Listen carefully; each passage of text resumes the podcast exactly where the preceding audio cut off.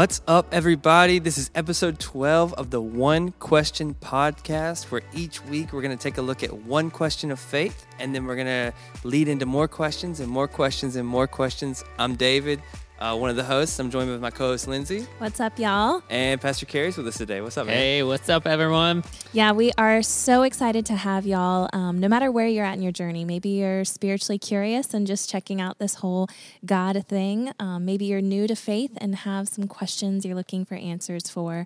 Or maybe you've been following Jesus a long time and are looking to continue to understand the character of God more. However, and whatever brought you here, we are excited that y'all are joining us for our One Question. And today is actually super exciting because this is our first question that has come from a listener. Yes. Yeah. Exciting. Big man Greg sent this one in. And so we are so excited to hear from you guys, because a big part of why we started this podcast was really to be able to ask the questions that matter to you and to us. And so we always are looking for new questions. And if y'all have one, you can always email them to onequestion@beachchurchjax.com. But let's get started with Greg's question. Awesome. First, thanks so much, Greg. We really appreciate it. And Greg's question: does the Old Testament God still exist?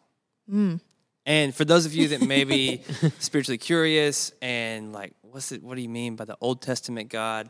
The Bible's divided into two books, Old and New, and there are some characteristics that seem a little different. Yeah, and I think that's where Greg's question is coming from. Greg, thanks so much for your question. And let me just say, this is one of the things that I love about this podcast is these are questions that maybe you might not feel comfortable asking, maybe in like a life group setting or in a setting with other people, but you can ask them here and we'll talk about them. We'll take any question. And we'll take it on and go after it.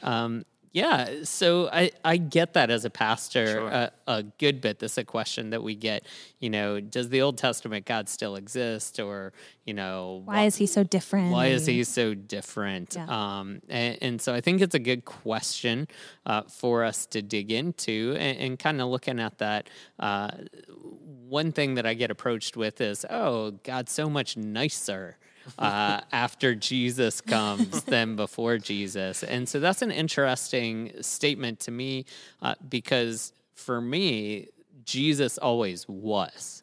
So there's not a point where Jesus wasn't, where then he just all of a sudden shows up on the scene. Now, the birth of Jesus as a man happens about 2/3 of the way through the Bible. In the book of Matthew is where we first get the account of that. But like Genesis 1:26 says, then God said, let us make mankind in our image, in our likeness, so that they may rule over the fish and the sea and the birds and the sky, over the livestock and all the wild animals, and over all the creatures that move along the ground. And so the Old Testament is written in Hebrew.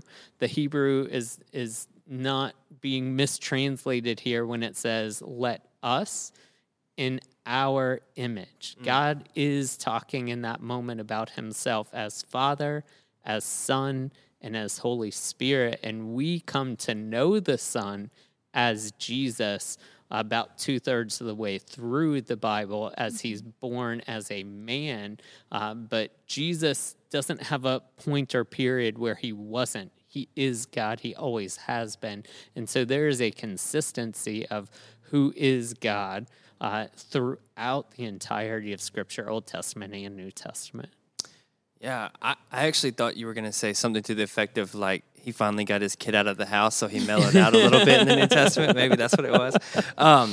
To me, it seems like the way in which God speaks is a little different between the Old and the New. A lot of times in the Old Testament, it seems like there's a lot more directive, like God is talking and you're listening. For instance, like in Exodus, where God speaks to Moses directly and says, this is God, I am God, listen to how I speak. Versus like now, I feel like we kind of are led by the Holy Spirit more, and it's a quieter voice maybe. And then also in the Old Testament, you have like Elijah and Kings, First Kings, same thing where it's the soft, gentle whisper of God. So to me, it seems like you have these I don't know, almost like the way in which God chooses to talk to us seems a little different between old and new, but that's just my personal. And even sort of old versus current day. Yeah. I think something interesting to think about is in the Old Testament, they didn't have the Bible. Right. They didn't even have the Holy Spirit in them. Right. So to me, we have so many incredible tools, and not that God can't still speak directly to us in an audible voice, but I think that it's less of a God has changed from the Old Testament to now versus the ways he has communicated and the way that humanity has developed have changed. Yeah, makes sense. I think something that I see in that to me is the same strand is there's an intimacy there. Mm. And so God desires an intimacy with Moses. He actually desires in the book of Exodus to meet face to face with the people. The people are terrified of God. And they say to Moses, no, you just do it. And so they kind of put it all on Moses to be the person. That doesn't work the other way where, God is saying, no, I want to be separated from you. And in fact, that is a narrative to me that runs through man's relationship with God is us continually putting him at distance. But then we kind of act like it's him who's put us at distance. Mm. And so I would say to me, there's an intimacy with God and Moses that's attempting to happen there. There's an intimacy that God has with Abraham, with Isaac, with Jacob, with Joseph. There's an intimacy he's desiring. And what we're getting, we have to remember what Scripture is. It is revelation. So we're getting revelation of what God is doing to bring redemption to man. And so the point necessarily of the Old Testament isn't, hey, this is what every individual relationship looks like and how it should look like. The point of the Old Testament is to get us to Jesus coming to earth to be our redemption and how we get there, how the revealing of how God's movement amongst people actually got us to that point of Jesus coming to the earth.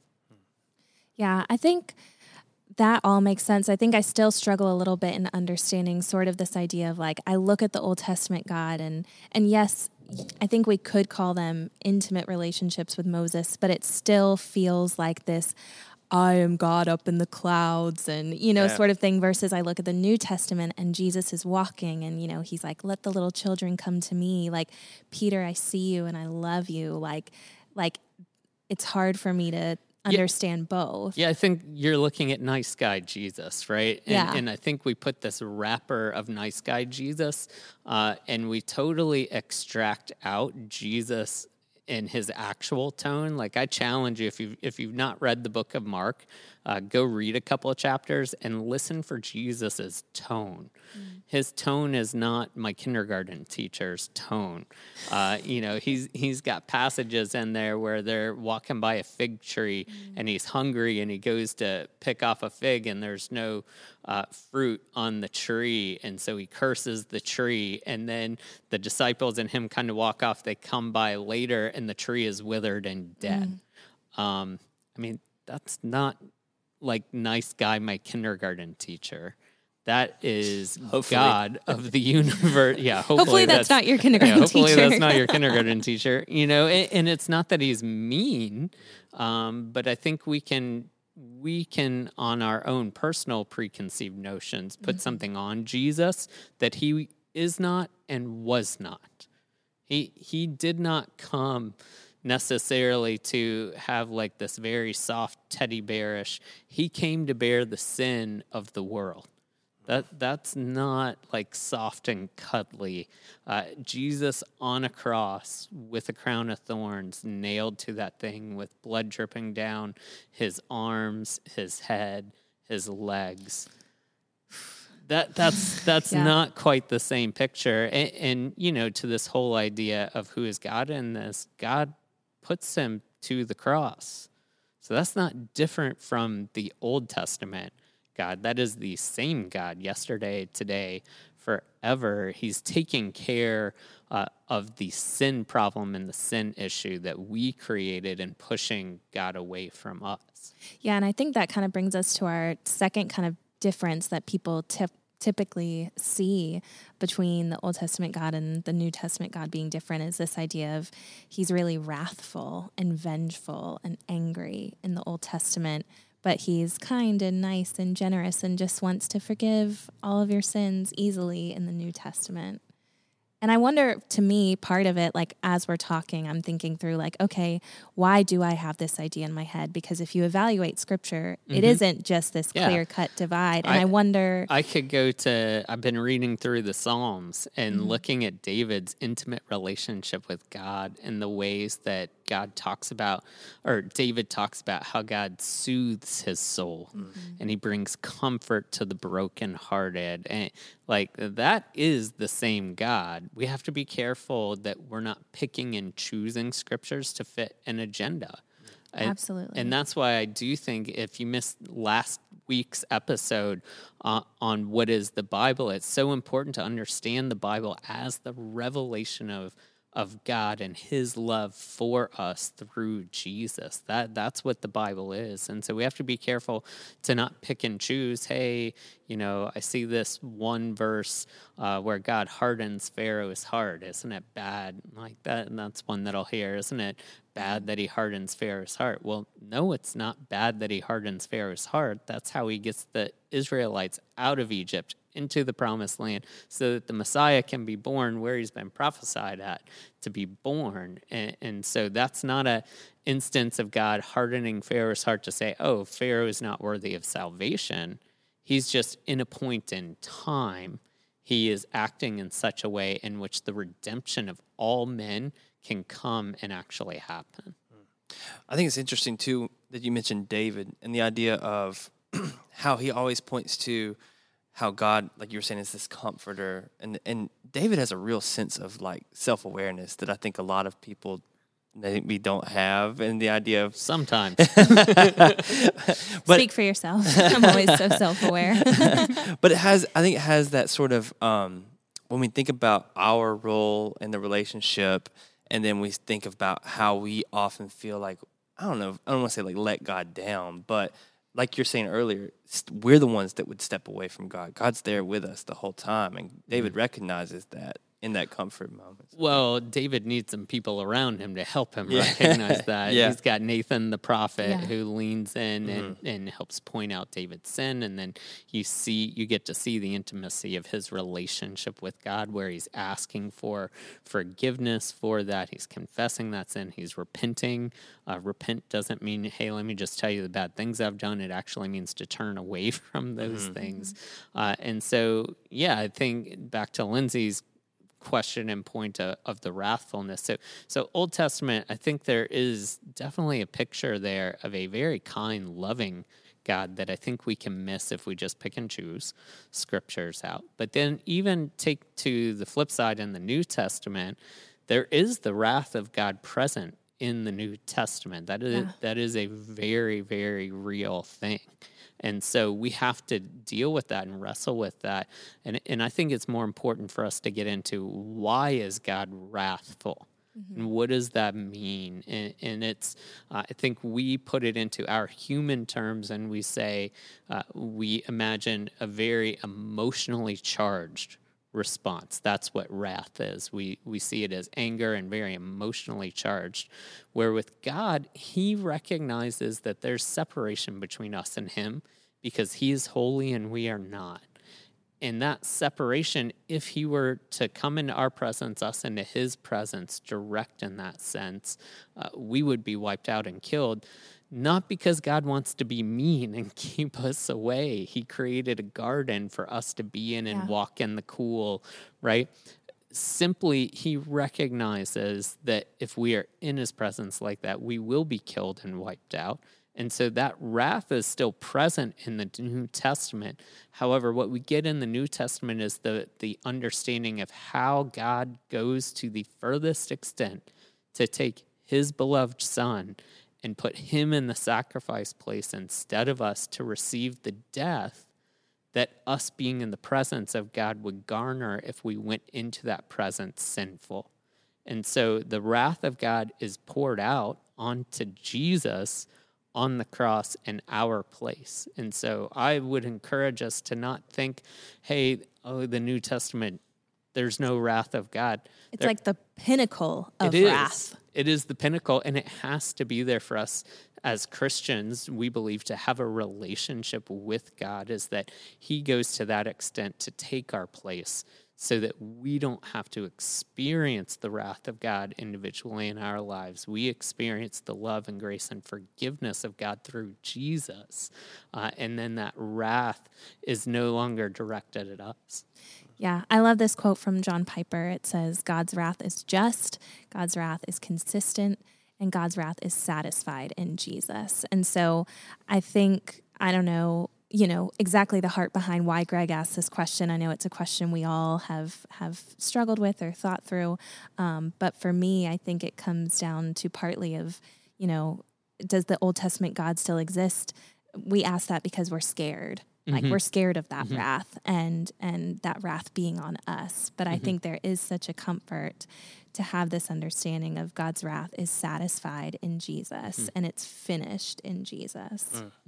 I think also with that, I think we're trying to make sense of things that we encounter within the Old Testament that don't make sense to us today. And so we don't live in a tribal, most of us listening to this, don't live in a tribal culture or society to understand. If you do, we have a question for you. Yeah. Well, we're okay with it. Where are you? Are you okay? But we don't live in that world. And so we are trying to impose 21st century norms, viewpoints onto things that happened thousands of years ago with way different technology. And so we don't have that same understanding. And so it's hard for us to really make good, solid judgments on what happened in those times and places, not having lived there or been in those experiences. What would be your advice to someone who is trying to gain a deeper understanding of something like that, and they're struggling with the cultural context? Yeah, like let's talk about Noah's Ark. I mean, that's a fun story that we draw a boat and talk about the animals and sing about them, but really God destroyed everyone on the earth but one family. Yep. Or, you know, in 2 Kings, there's a story of how these bears were sent to murder children. We turn Lot's wife into salt. Like I could go on and on. Like these things, there's like a element of me that's like, is God really loving if he does those things? And maybe this is a question for another day, but like if God is the same then as he is now, how do we, like David said, wrap our minds around that? Here is a difficult truth that we all have to wrestle with, but I don't think that we live in a constant awareness of. You're talking about self-awareness earlier.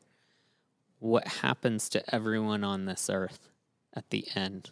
We die. They die. Everyone's going to die. That is the penalty of sin. No matter how you die, everyone's going to die. And so I recently read the book of Ecclesiastes again, and it's Solomon at the end of his life reflecting, and Solomon's been the greatest king in Israel right there with his father David, had way more money and possessions, and he's got all this wisdom. He wrote the book of Proverbs, but in Ecclesiastes you get him towards the end of his life, and he's reflecting, and he's become very self-aware, and he realizes it doesn't matter if you were a good person, if you were an evil person, it doesn't matter if you had money, if you didn't have money. Something connects all of us, and that's that at some point there is an end. And I don't know where you are listening to this today, if you've really wrestled with at some point there will be an end. And so what happens at that point? Some people find and believe that end is just the end. But what we as Christians believe that end has the opportunity to be an eternity with God. And that's actually God's promise. And so those places where we see God's wrath poured out in those situations. Those are just individual instances of what's happening to all of us on the earth. And so the most important question that we can wrestle down as people listening to this and just on this planet is, what do we believe about Jesus? Do I believe the claims of Jesus being the Son of Man, taking on the sin of the world, being nailed to a cross to take on that wrath for us, but then the power of the Holy Spirit to raise him 3 days later so that we can have eternal life with God? And that's the hope that we cling to as Christians, is we believe that is true, and we believe that God is initiating that from the very beginning of the Old Testament, and that he's then going through and revealing his promise to us throughout the entirety of what Scripture is. Yeah, absolutely. Well, as we close out our time here, I think that final encouragement from you, Pastor Carrie, of we started with, does the God of the Old Testament still exist? And we get to the question of if he does, if we exist, like, where are we going? What's going to happen? What do we believe about Jesus? Like, I think that's the whole point of this podcast, is to let these questions lead us to the one question that does matter, which is what we believe about Jesus.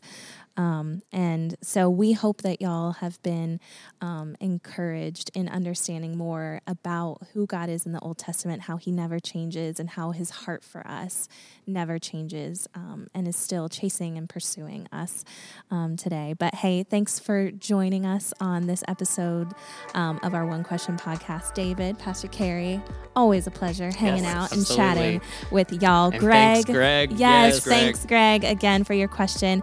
If y'all have more questions that have come out of this or have come out of your lives, be sure to email them to onequestion@beachchurchjax.com, and we'll see y'all next week.